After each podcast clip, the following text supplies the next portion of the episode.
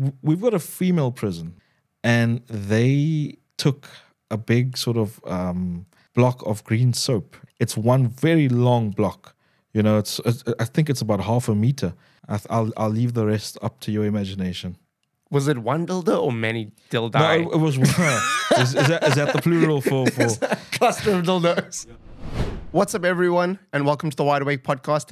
Today, I have a guest that I've been wanting to speak to for a while. You know, I've interviewed many gangsters on this podcast, and I've always been interested in speaking to a Pollsmoor prison warden. And today, he is in the studio. So today, my guest is Kieron Reddy. Yep. he is a warden at one of the most notorious prisons in the world, Yeah, that's Paul- right. Pollsmoor Prison. Welcome to the studio. Thank you very much. It's wonderful to be here with you, Josh, and yeah, it's good to. Looking forward to having a chat with you. Can you tell us a little bit about Pollsmoor and the reputation it has? Yeah, so so Pollsmoor is a very old prison. You know, it's one of the oldest prisons in in in South Africa and ultimately in the world as well. Um, it's it's it has a notorious reputation, and today it's it's not one big prison; it's five prisons within a big management area. Most of the people that that are incarcerated in Pollsmoor come from these gang-ridden areas. And of course, within the prison system, South Africans will know this, but perhaps some of our international, you know, viewers might not. But in our prisons, we have three gangs who sort of dominate in the prison culture, more so in the Western Cape. If you travel to parts further up north in South Africa, you might find that there are two other gangs that are found in prisons. Um, but here in the Western Cape, there are only three that's found in prisons, and that's obviously where the the notorious connotation, you know, comes when it comes to Pollsmoor. And what are those three gangs? So they, they would be the 26 gang, the 27 gang, and the 28 gang. Um, we have a term for them.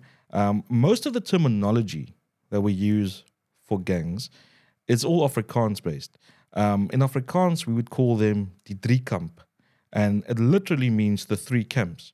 So we'll refer to each of those gangs as a camp, you know, and that's why together the three of them become the drie kamp. And are you allowed to talk about kind of the different roles each gang plays? Well, I think I think you know for us as South Africans by now I think it's it's almost common knowledge when it comes to sort of gang culture, gang nomenclature. Um, that the 26s are always associated with money, the 27s are sort of associated with blood or violence, and the 28s are sort of, if you want to see it as the governing gang for the three camps. Yeah. And who are the leaders currently uh, of the Numbers gang within Pollsmoor Prison? So, be- because of the size of Pollsmoor and because of just the nature of it, it's it's very difficult to pinpoint and say you are the leader for the entire camp of 28. Within a cell, within one cell, there could be possibly 40 to 45 people. And in that cell, it will be easy to identify who the leaders are in that cell. But to, to pinpoint and say specifically, this is the leader for the 28s at Pollsmoor, um, it's difficult to do that because I think, as, as you would know, within that gang culture, they have a ranking system, much like how we as wardens have a ranking system. Uh, these ranks would come from, you know, it, it stems from a sort of pseudo military kind of build up. So you would have someone who's a colonel and he would have a sort of a regiment fall under him. It's similar to that, um, where you have ranks. And so in a in a room where there are 45 prisoners, and let's say about 25 of them are 28s, it will be easy to identify who the leader is there. Uh, but he might not necessarily be the entire leader of Pollsmoor, if, if, that, if that makes sense. 100%, yeah. And the way the prison is broken up, is it done on purpose so that the inmates can't form like one main leader? You know what I mean? They're kind of kept very separate in a way. So we've got a process where we call unit management. It's unit management. Um, the whole point of unit management is is really to protect the vulnerable, if I can put it like that, because when someone, perhaps it, will help to, to begin with when someone arrives in prison. When someone is arrested in the community for committing an alleged crime, you know, you are put in a court of law, you put before a judge, you might get bail, you might not get bail, depends on when they hear your case. You come to Pollsmoor and you are admitted. You your fingerprints are taken, you're given a prison number, you're given a a prison ID card um, with your prison number on there and your alleged felony with your name and your surname. and then you get kept in a holding cell, and the next day you'll be distributed to what we call the units, where the actual housing units are. And upon your arrival, um, I, as the warden working on that section, would ask you who you are. I'd ask you to produce your ID. I'd see what you're in for, and then I'd begin to ask you a series of questions because I have to profile you. I've got to know who you are. I've got to know a little bit about you. And at some point, there will be a search as well and a visual inspection of the naked body because I need to see your tattoos as well. Because your tattoos will tell me a lot about you without you even having to say anything to me. And that's where it's important. And that's why within the number system, you know, people mark themselves with the camp that they belong to. And it makes it very easy for us then to know who's who. Because with the ranking system, it's able to see, okay, so you've got that tattoo there that tells me a little bit about you. You've got these abbreviations on you. Now I know if you have an outside gang, and it's really helpful. And so if I see you and you've got nothing at all, it's your first time in prison, then my job is to make sure that I can put you in a place for non gangsters because you're vulnerable. It's your first time here, irrespective of the alleged crime that you've committed. You know, I still have a duty to protect you to, to some extent and put you in a place where you're not going to be targeted, bullied, or victimized. Um, and so when it comes to the unit management, the aim of unit man- management isn't to spite or just separate for the sake of doing it, but it's it's to ensure that there's a balance. If that, if that makes sense. And does that actually happen though? Because I mean, I've heard some horror stories of people going into Pollsmoor prison and other prisons around the country, and they're not gangsters and they're there for like petty crimes.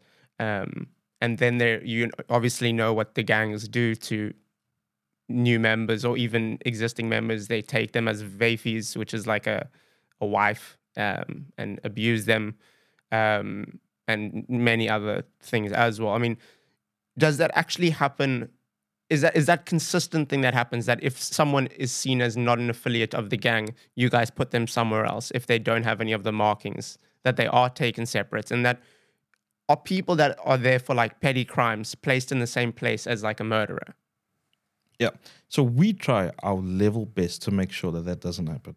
Nobody, no court of law sends any individual to any prison to go there and be sexually abused, to be used and to be exploited. No court of law does that. And from my understanding, because I'm still relatively new and young, I've only been there for 10 years, uh, my understanding is that that has taken place previously. I think, you know, we had incidents like the Jali Commission and things of that nature, where that sort of stories came out, where that sort of things were exposed. What I can say is that our our our unit standard manuals, you know, what we get taught, how we get trained, is that we are to avoid that by all means. And it's not just people that are new in prison; it's people that are elderly. It's people that are foreign nationals as well. You know, it's people. It's people that there's a category of of just vulnerable people that need to be separated and not put in a space where they're going to be exploited and abused.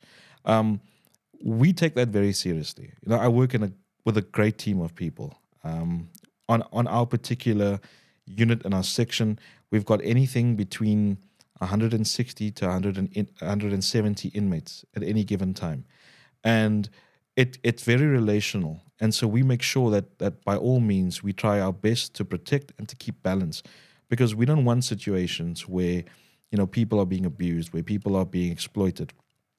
But it obviously does happen.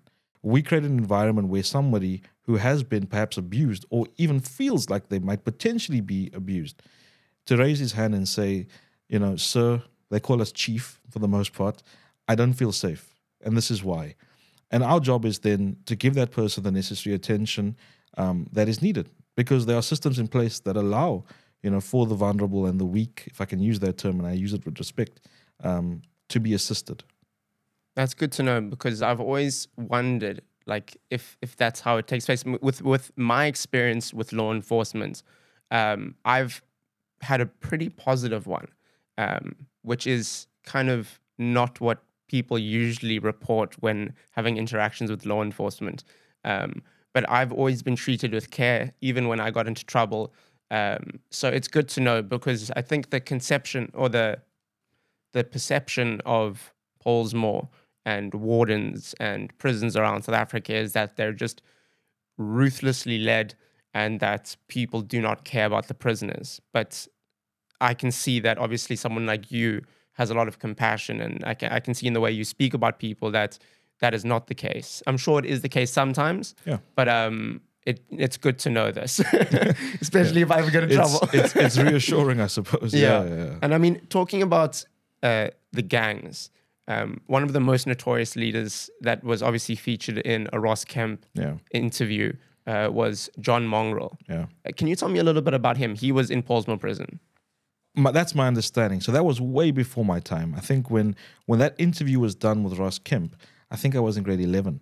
I think I was uh, 2006. I'm giving away my age, um, but yeah, that was 2006, and I, I feel like you know when I watched that documentary because at the time I think we all watched it, and I think we all watched. it, We were we were sort of gripped and glued to it, and we couldn't believe, you know, this is this is the world of prison. You know, if that didn't if that didn't scare you and convince you that this place is not for me, then I don't know what would. But now when I watch it now, with if I can say, you know, I think at the time I watched it, I felt like I was uninitiated, and now I watch it with an initiated mind and initiated eyes. I think that portrayal of Pollsmoor couldn't be further from the reality and couldn't be further from the truth. I must say that, of course, things do happen, things take place there. Of course, we know that, you know. But I think that that was, uh, it was just the way it was was portrayed is that this is just this lawless society, this lawless world where things just happen and it's just the norm and we accept it. And there's violence every single day. There's people that get raped every day and there's murders every day. And that couldn't be further from the truth. As far as John Mongrel is concerned, you know, I'm glad I, I wasn't there at the time because it seems like like prison has become somewhat more I don't want to say it was re- it's relaxed, but it's not as violent as it once was, and and there are a number of reasons for that as well. Um, but during the John Mongrel era, it seemed like yeah, possibly that sort of thing still still happened. Maybe not on the, on the big scale as was portrayed in that documentary, but um, yeah, what a s- scary portrayal of someone. I didn't know him personally. I'm very glad for that, and I understand that you know he he passed away sometime some some years after that interview. Um, but yeah, yeah, And what did the documentary get wrong? Because knowing like gang culture and that kind of stuff, there was quite a lot that I saw that I was like, this doesn't look like it's being over dramatized. A lot of a lot of the stuff. Um, what do you think it got wrong? I think just in particularly, if I can touch again on that interview with John Mongrel, where he just said that if people don't do what he wants them to do, that he kills them. I think I think that they got horribly, horribly wrong. And maybe he maybe why he said that I don't I don't know because my understanding is that within within the number gang that one man can't just decide that we're going to kill you. You know, when it comes to a murder that takes place, um, which again is not normal. I have to I have to stress that, and doesn't just happen on a daily basis. There there have been there have been times you know where for for years you know no one was murdered by the gang. Nobody who's in the gang was murdered by the gang. You know. And so I felt like they got that wrong. Just this portrayal that if people don't do what he wants them to do, that he just kills them. That he just takes this this uh, this executive decision just to execute people as he wills. You know, I think that that was that again, again that's his own admission, but that isn't the reality. If if that makes sense. Yeah, no, it does. Um, and what are the conditions like inside of the prison? So the conditions at one point was not exactly what we would call your mother's house, um, and and that's a saying, by the way. You know, in in prison they always say, and I think I think um, it was it was said in one of these movies. Um, I think the movie's name was The Forgiven, where it was actually yeah it was it was filmed at Pollsmoor actually, and it was said that and I'll say it in Afrikaans and I'll translate it for our international audience. Tronk is nie jou ma se huisie um, prison is not your mother's house because in your mother's house there's a certain way that things are done there's a certain comfort there's a certain level of enjoyment and relaxation that exists at your mother's house but you won't find that in prison and there was um, a sort of like a turning point where an organization took the department as a whole to court and won their case um, i think it was sisonke gender justice and you know the the conditions has improved for the better. But even prior to that, you know, us South Africans, You know, you you can't ignore that during the apartheid years, it was even much worse. And you know, even if you read Nelson Mandela's book, you know, he talks about how conditions over the years, because he had a number of years in prison, how it improved over the years. And I would say it, it definitely has gotten it definitely has gotten better. And I read that Pollsmoor is meant to hold roughly 4,000 prisoners, I think. Is that correct? I think it, I think that original figure was a little bit less than that. I think it was a little bit less than that. Yeah. I read currently, I don't know when this was written, but currently, according to what I read, said there's 7,000 prisoners. I think that's an accurate number. I think I think I think that is an accurate number. So there's is is the prison way too overcrowded? it I recall when I began there, it definitely felt like it was a lot it was he- he- hectically overcrowded. It felt that way. Um, now at the moment, there's a lot less people in prison, and I think that has something to do with the courts of law uh, issuing more community-based sentences. So instead of saying, "Josh, you've committed a crime," we're going to send you to Pollsmoor for three months because that would be considered a petty crime. We say, Josh, we're going to ask you to do community service. That's going to be your, you know, your payment back for what you've taken from the community. So instead of sending you to prison for three months, we're going to say this is what you're going to do. You're going to serve in the community that mm. you've wronged, and so so so so they're not really for like light sentences for you know petty crimes. They're not just sending people. I think like like they previously have. Yeah. But you say there's still way too many people. It's still overcrowded. for th- for the number that it was built for, I think so. So if I can just give you an illustration of of how they get to that sort of number, it's built for this amount of people. But we have when you build a room and you say this room has a capacity for twenty people. This is an example that I'm giving you now. Twenty people, and so there'll be twenty beds in that room, single beds. Now we decide we're going to make them double bunks. So the the amount increases from twenty To to 40. 40.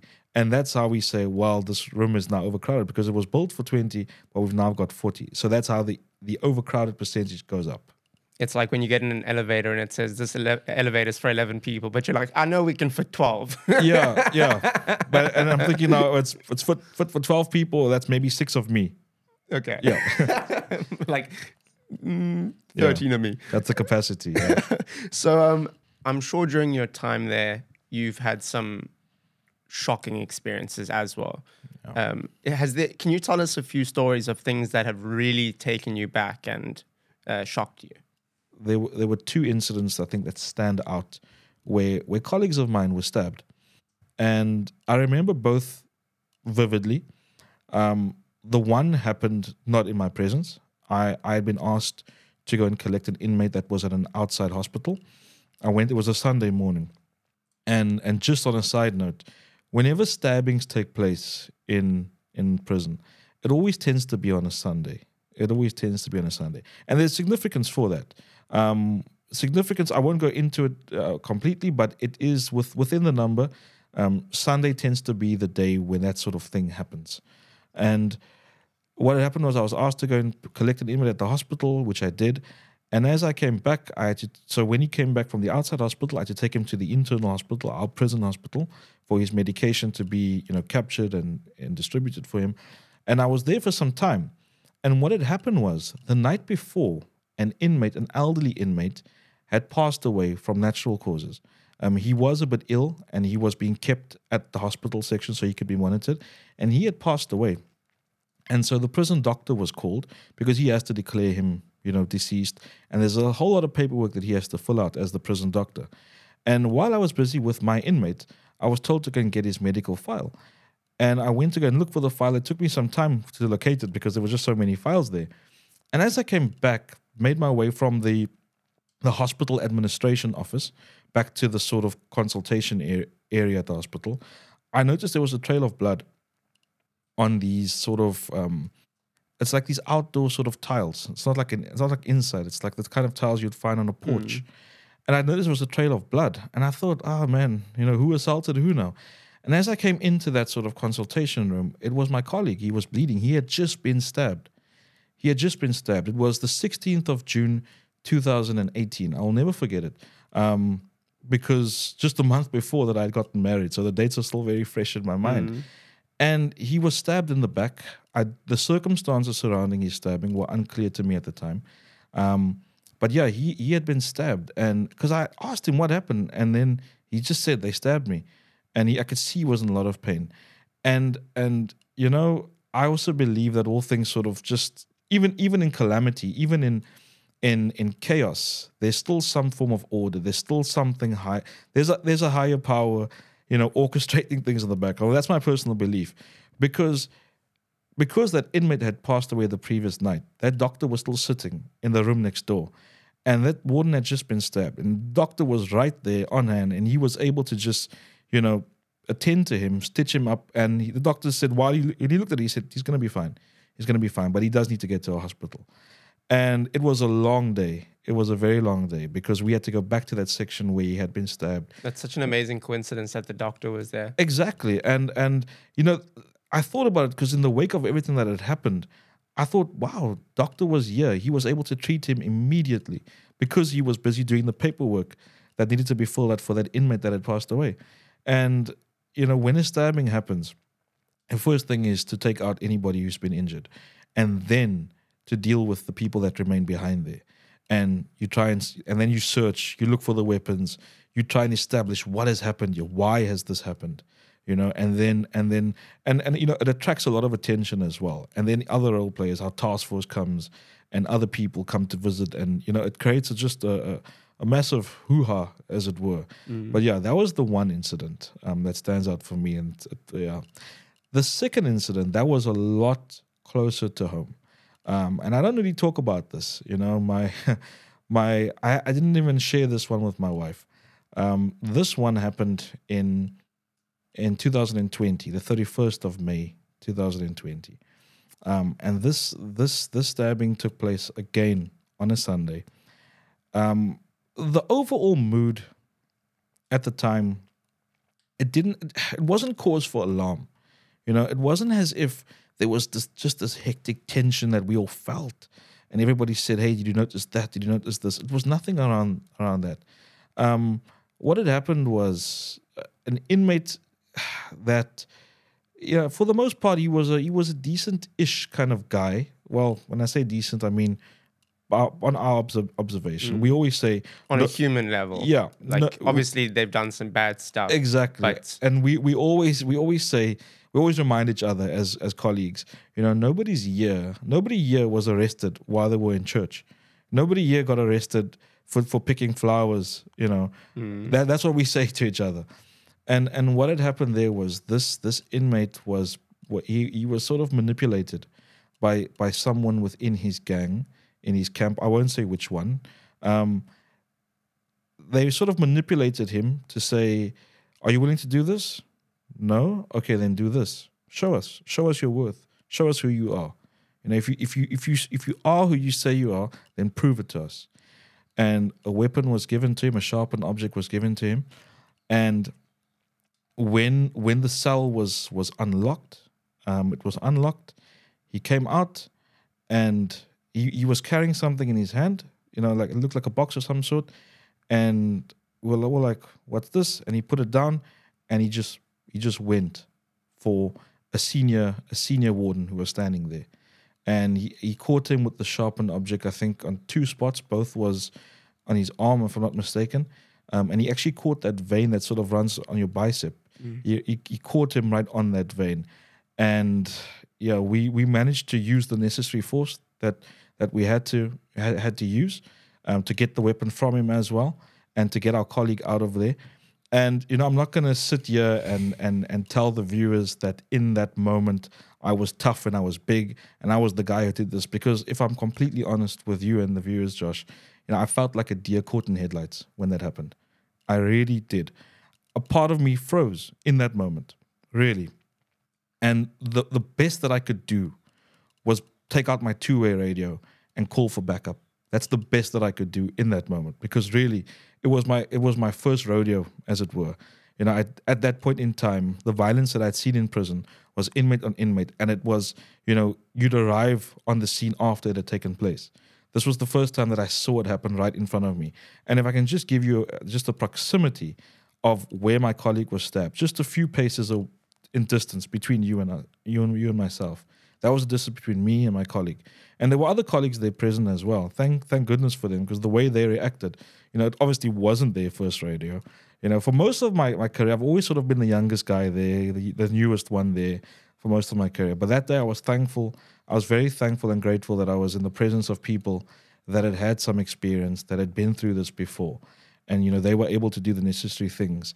But yeah, and I told myself that if ever I was in a situation like that, that I would never flee from the danger or get frozen in that danger, but that I would go to that danger with with my faculties about me and that I would look and and look for look at people's because now ever since that happened, I'm always looking at people's hands to see is there something there, is it being concealed, you know. But yeah, that day I felt I felt pretty helpless. I'm not gonna lie, and um, my colleague is okay. That's Um, amazing. We had a medic on on standby who was in the prison at the time, and he he treated him. Um, you know the work that he did. Even the doctors, when that colleague of mine was taken to hospital, said like, you know, that guy really saved you. You would have lost a lot of blood if he didn't do what he did. Um, so my colleague was okay. Um, the inmate was was uh, well, like I said, the necessary force was used on him, and um, yeah, he was removed. And yeah, what what followed in that though, because I think just to help people understand, when a stabbing happens in prison, it's not as if everything is just okay after that, because there's there's often a lot more tension after that stabbing took place, because it seemed as if I can't say this as fact, but it seemed as if the stabbing was not agreed upon by all three of the camps. Um, it's it it seemed as if one camp had acted on on their own, and the others were not consulted, and so there was a bit of tension, a bit of anger, and as a result, a lot of balance had to be brought there. And to make it worse, this was in in in the height of sort of lockdown, 2020 May. We were still very very much in in lockdown, and as a result, to to prevent this to prevent the sort of spread of COVID and all that kind of things, we were you know, sort of split down the middle as far as staff is concerned. So half would be at, at work and the other half would not be at work just because of COVID protocols and to minimize that sort of spaces and have people mm. interacting with each other. So in the wake of that stabbing, it was hectic because we were we were we were a lot fewer than we would have been had it not been lockdown and had it not been been COVID. And when it comes to, say, a prisoner does something like that, right? They act out violently, they murder someone, or they do something that's illegal within the prison, um, especially when it comes to hurting other people. Yeah. Um, are they kept in general population or are they isolated away? So so our our our sort of manual dictates to us that that person must be removed because he is a threat to to people around him. He he's a threat to them in the same way that you that have been attacked, you have been now been threatened with violence. So you also need to be removed for your own protection. Um, but when someone does something like that, you know, we would put him in a single cell so that he isn't able to harm any more people, and we're able to establish the facts and and keep him separated. You know, because he, he he needs to be separated. He has to be separated. He can't just be kept now with the general population because you know he's shown to us that he's a danger. I know, like, obviously, being an ex addict, I always mention this on the podcast, but um, I know as addicts, right? And a lot of these gangsters are addicts. Yeah, that's right. Um, you must have seen some funny stuff as well while being there because because I know people with when they're especially in a different state of mind or even just people in prison. You know, I'm sure that people get in like get up to really weird things. Oh yeah. What is the funniest like story that you've you've experienced while working there? I think, yeah, I have. I've I've told this this story before. Uh, it might be. There's something I've realized that humor to us inside prison is not humor to people that have never been to prison. They find it disturbing. You know, they're like, "Wh- wh- "What? How? When then what happened?" I'm like, "No, you missed the joke. You know, you, you missed it." They're like, "No, but that's not funny." Um, Let's see if I find it funny. we we we had had a guy, and I've told the story with my friends so many times. We had a guy, uh, without mentioning names and giving specifics. He had obviously used drugs prior to coming to prison, and he was sort of in in a detox, as it were. And prison is a tough place to detox. It really is because you know you can't. Maybe it's a good place because you can't go anywhere, and you know you can't really. People will stop you from hurting yourself and everything. But he he he had been detoxing, and we had a spiritual worker um, come in and and give a lesson. I won't say from which faith, but he he was sitting there, and so we asked, you know, everybody who who's a, a member of this sort of faith, please come forward. And we know our people, so we know who's having us on and who's just trying to get out. And so, you know, we we we put them in a safe space where this religious leader was able to conduct his lesson.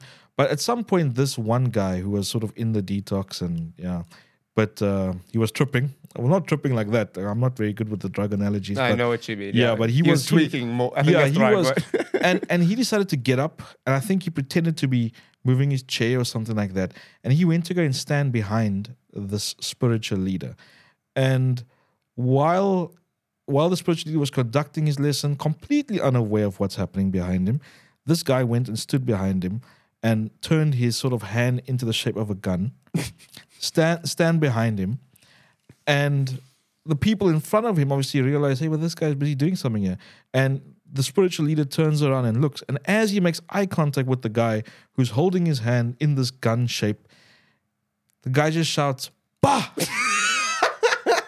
and obviously, this guy was startled. It ju- right there, the lesson end just there. And he says, um, Wardens, I'm done. Thank you. And I'm like, oh, that was awfully quick.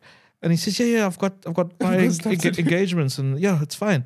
And he goes, and I walk in, and I'm like, hey, something happened here. And I asked the other guys, well, what happened? And they said he he shot him. And I'm like, what do you mean he shot him? And I was like, I said to him, how could you do that? And he was like, I thought he was someone else. And I said, but even if you were someone else, you don't just go around shooting people, even With if your it is- fingers. with your fingers. and I'm not gonna lie to you, we didn't see that spiritual worker for a couple of months before he came back. Like, he, and he used to come on a weekly basis. He was traumatized. Do you have any other ones? I'm loving those. Well, not that I can think of right now, but we see funny things all the time. But again, I will say that, you know, what's funny to us might not be funny, Funny to everyone. Yeah, we, we get a lot of characters in there. And sometimes it's difficult to distinguish between who's actually a psych patient and who's actually just someone acting out because of, Mm. of you know, narcotics or whatever's in their system. And of course, we need to get both of them help because that's it's very important. Because you know, people that's that's that's sometimes unstable in that aspect, they can often you know destroy the balance that we are current that we work so hard to have within a prison uh, setup. Yeah.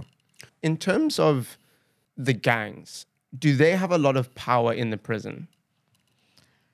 Because that's something that I think everyone has always said is that the numbers gang run the prison.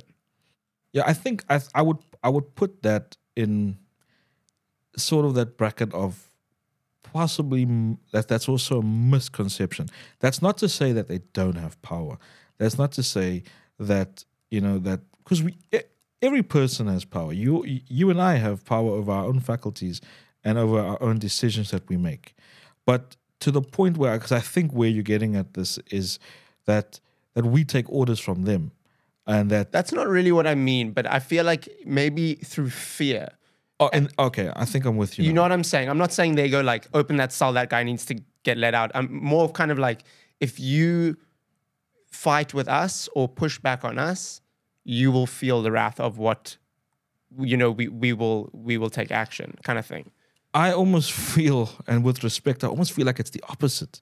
I almost feel like that's us to them uh, sometimes, because because again, their own their own code always reminds them of respect and discipline, because they themselves understand that for for us to be harmonious and for this to work, there's got to be that balance as well. Of course, they would would try their level best to make sure that you know things that's illegal get to them that you know I, my understanding is that prison was a very violent place during those years. But just as just as from generation to generation it almost seems that and i say this loosely it's almost as if you know your father's generation is that tough generation. We went to war we did these things. And then your generation is like this sort of soft generation where we you know we're a little bit more in touch with other things. I think that's what has happened in prison The way I see it is like a lot of the guards come from similar backgrounds that's and true. similar areas. So is there ever a like possibility or has has this ever happened where people have uh, disrespected the gangs or the leaders of the gangs, um, and then they have reported to their families or friends outside, and they've taken action against the families of the prison guards or the prison guards at their own home? Yeah, I've I've heard of stories. May, maybe not. May, maybe not so much in terms of um, you know, threats or violence or that sort of thing. But I've heard a lot of stories of colleagues being approached to smuggle. Um, to say, listen, you, you you live in our area. We, you know, we know who you are, and you know who we are, and you know we could help each other out. You know, we've got some brothers that's inside there, and you know, don't you just want to take some toiletries to them? You know, don't you just want to because you know things are tough and yeah, we don't always get the chance to, to see him. So if you could take, you know, this toiletries to him, we'd we'd really appreciate it. Because nobody comes to you and says, you know, we'd like you to take about a kilogram of weed and we're gonna we're gonna throw in maybe a hundred tablets of Mandrax as well. Um, we'd really appreciate if you could help us. You know, no nobody approaches you like that. You know, th- there's got to be a hook first. Um, and I and I and I do understand that sometimes you know living in, in areas where you, you might be, you know, living in the same street as as as a, as a, a gang boss, you know, it it can be very difficult, but it's it's more so the smuggling aspect. If if you impose a harsh discipline on an inmate who has transgressed, who has stepped out of line, who knows that that he was way out of line when he acted, you know, he's he's not gonna gonna try and avenge you and and threaten you and do that sort of thing. Because again you know if if you decide to take away his privileges which is well within your rights for for him transgressing you know he's not gonna because obviously you know there's a channel where he can say but i feel like you know that's a bit harsh. He'll say no i accept it. I you know i realize i was wrong and we leave it at that and tomorrow we greet each other again and we continue. Um so as far as the threats and the violence goes yeah I, I can't I can't say too much on it, but I do know that the difficulty that some of my colleagues face is being approached by by people outside who live in their area to say, you know, we want you to do this for us. And sometimes if you stand firm, they'll leave you alone. Other times I have I ha- I do know of colleagues who have been threatened with violence. And as a result, they've had to sort of move homes and, and leave the community where they live in and actually come and live on the prison premises, you know, because the gangs just wouldn't leave them alone. Mm. And I mean, I know there's been a big problem with wardens working with gang members. I've seen quite a few, especially doing research for this, I saw quite a few articles on wardens that have been corrupt and taken bribes or um, dealt with the gangs to smuggle in cell phones and mandrax pills and that kind of stuff. How do how, how does that happen? Um, And yeah. how does that dealt with? So, so yeah, I'm I'm quite aware of, of what you're talking about, and even right now, there's a, there's sort of a big, who are in the media with uh, a particular gang having sort of allegedly infiltrated, you know, the South African police services, and you know, there's talk about that. You know, I, I would say that that you know, corruption has probably existed as long as people have existed. Mm. Um, and I think uh, you could be approached and asked to do something, and you could easily say no and leave it at that. But I think what happens is sometimes people have certain lifestyles to support.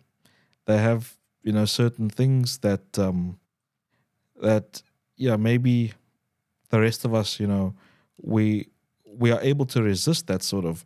To me, it's not temptation, because you know the, the last place I want to be is in the pocket of of an inmate.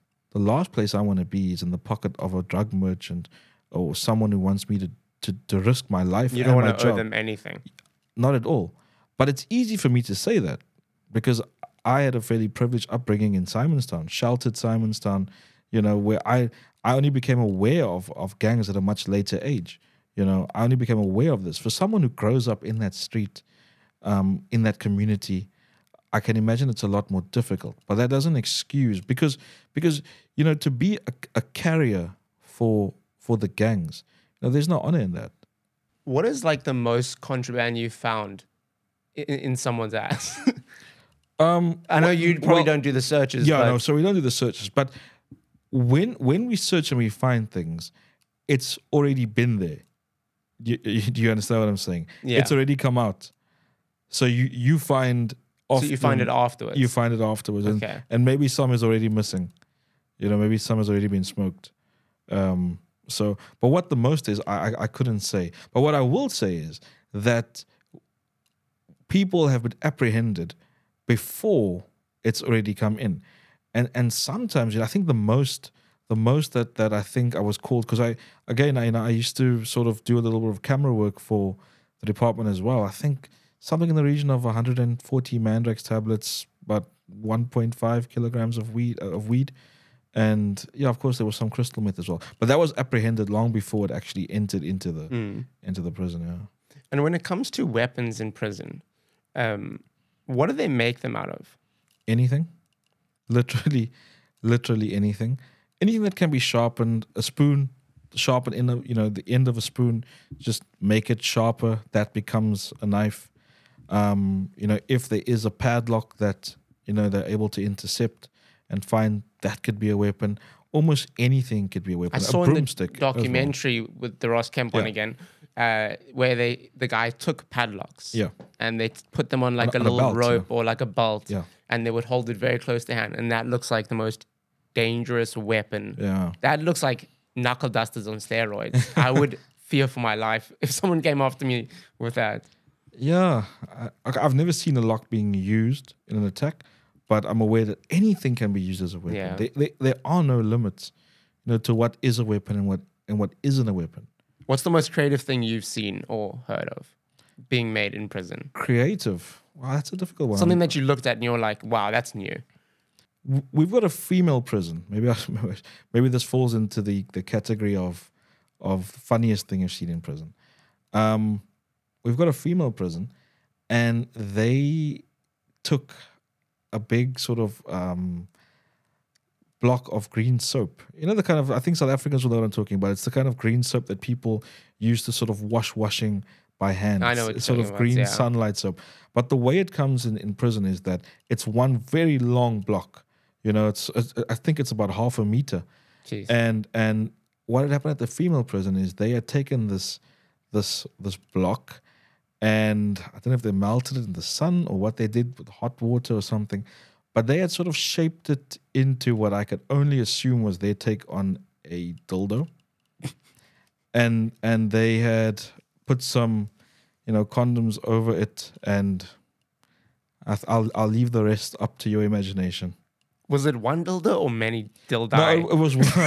is, is, that, is that the plural for for cluster of dildos. yeah for dildai? Yeah.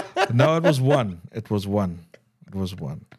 And the thing is, That's a um, big one, eh? yeah. So uh, that had happened when I worked in PR. Oh when I was working in the. PR office, and I I I I, I came to the female prison because they were having some event. They'd asked me to be there, and I stopped over at the investigations office uh, within the prison, and I greeted a colleague of mine who works there as investigator, and that was there, and I was like, "What's this?" And then he explained it to me, and I was like, "Wow, wow, wow, wow."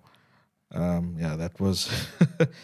yeah, is it for pain? Is it for pleasure? I don't That know. is interesting. Maybe both. And um, in terms of the, the women's prison, is which one do you think is more ruthless? Because I think it's no one really speaks about the women's prisons, but I, I'm pretty sure is it, I'm sure it's not sun, sunshine and roses as well. No, not at all. Um, which one do you think has the most incidents between the men and the women's prison?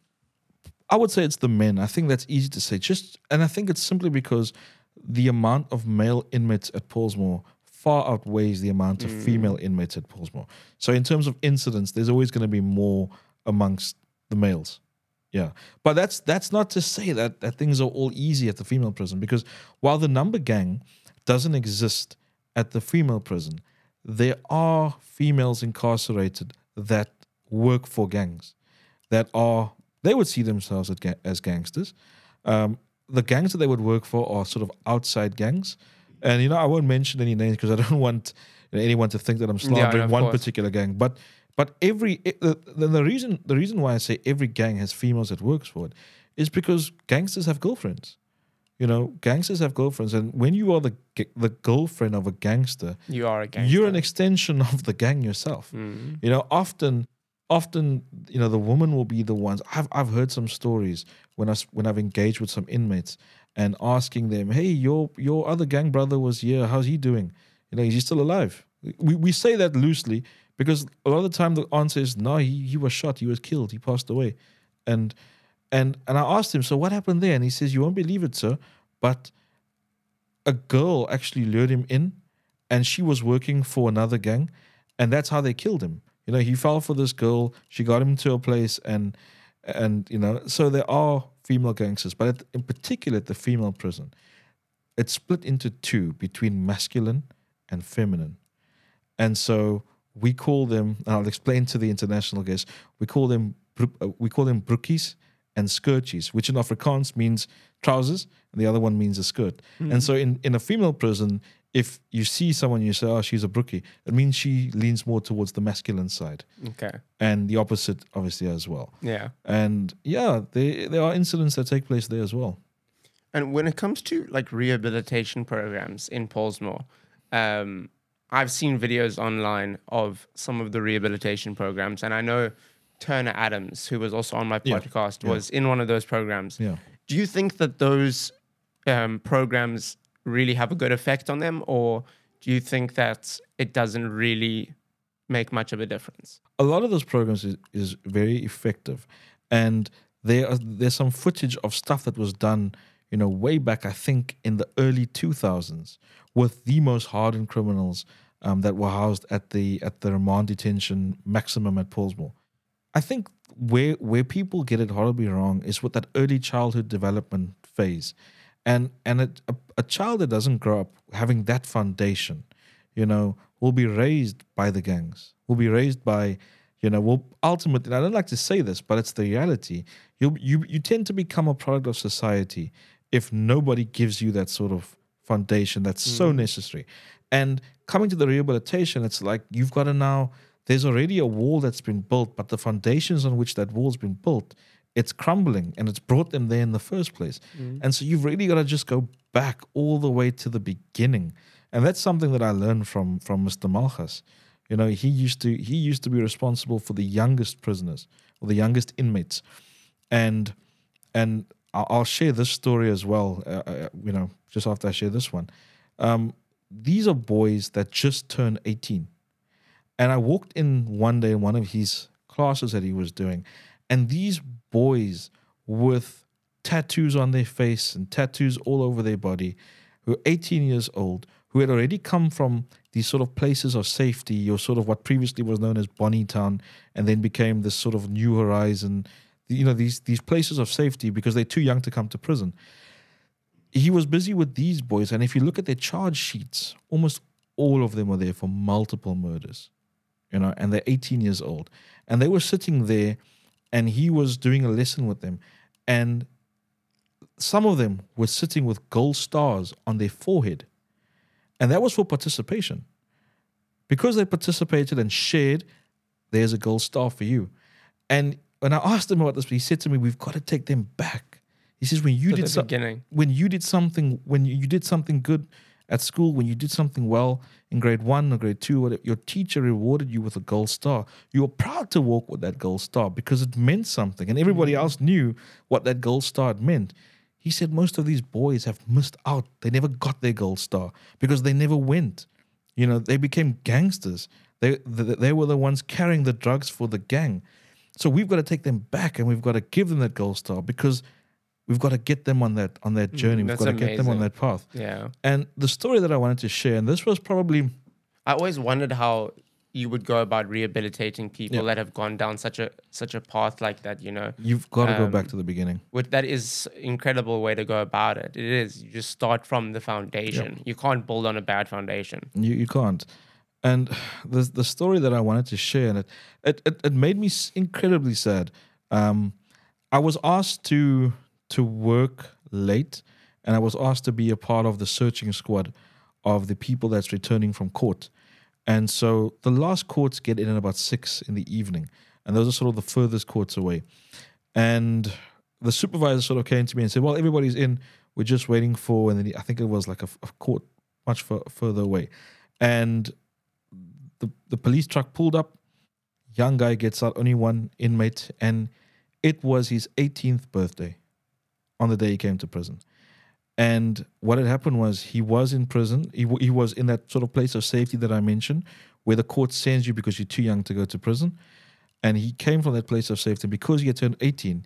He was not old enough to come to prison, and so He rocks up there on his 18th birthday, having slept the night before in a place of safety um, for for people that commit crime. He gets there now. I've got to search him, and so I asked him to put his bags down, and now he has to get you know take his clothes off because I've got to vi- visually inspect his naked body. Mm. And as I'm going through his things, there was a birthday card amongst his his his things that he had, and it was a birthday card from his mom to him, and it was in Afrikaans.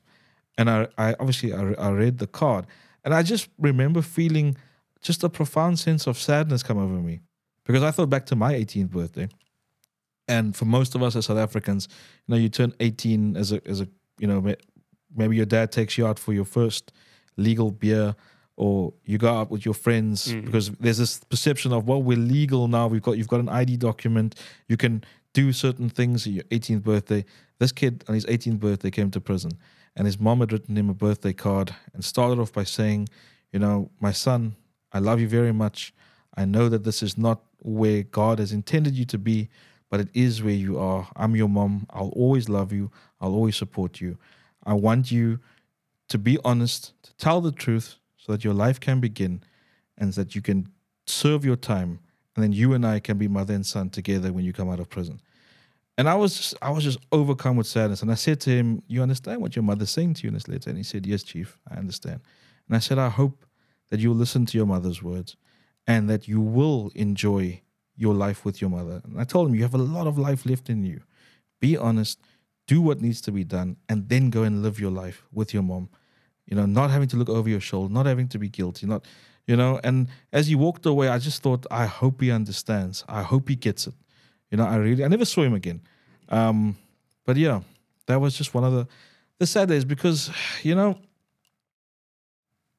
somebody once said that if if there was, an American sort of missionary talking to kids on the Cape Flats, and she asked him, you know, what will you become one day? What do you want to become? And he says his, his words to her was, I'll either become, you know, a Christian missionary or pastor, or I'll become a gangster. It depends who gets to me first. And this is the story that she told. And we've got a, a you know, they say it takes a village to raise a child. You know, we've got so much work that needs to be done. And it's not just responsibility of one organization or one group of people. Because by the time you come to me, you know, we've already failed you. The community out there, the people around you that's supposed to care for you, supposed to love you, supposed to protect you, you know, you've already been failed. Hmm. And now you come to me. And prison is a reflection of society. Nobody comes to pr- society is not a reflection of prison. You know, people get sent to prison because of things they did outside. So I often think like sometimes, yeah, sometimes outside is not that good either. You know, it's difficult out there, and if we don't begin at the beginning with the foundations and get the necessary role players involved, my doors are gonna have to be open and my rooms are gonna be full because hmm. more and more young people are gonna be coming to prison, and that's the sad reality. Amazing. Well, thank you so much for coming down and chatting with me today. It's Thank been you. really cool to hear your experience. And uh, yeah, I'm sure everyone found this very, very interesting. Thank you so much, Josh, for having me. And I hope that, um, yeah, as people listen to this, that the perception will change somewhat of prison. Um, and then we will all be mindful that, you know, we all have a role to play as well Mm, to some extent. But thank you for having me. It's been, it's been great. It's a pleasure. And thank you all for watching. I never say this, but if you got to this the end of the podcast, like and subscribe. I never say that, but I'm going to start. You have to. Because everyone watches, but no one subscribes. you got to like and subscribe. you got it. So, uh, yeah, thanks for watching. I hope you enjoyed this episode, and I'll see you all very soon. Cheers.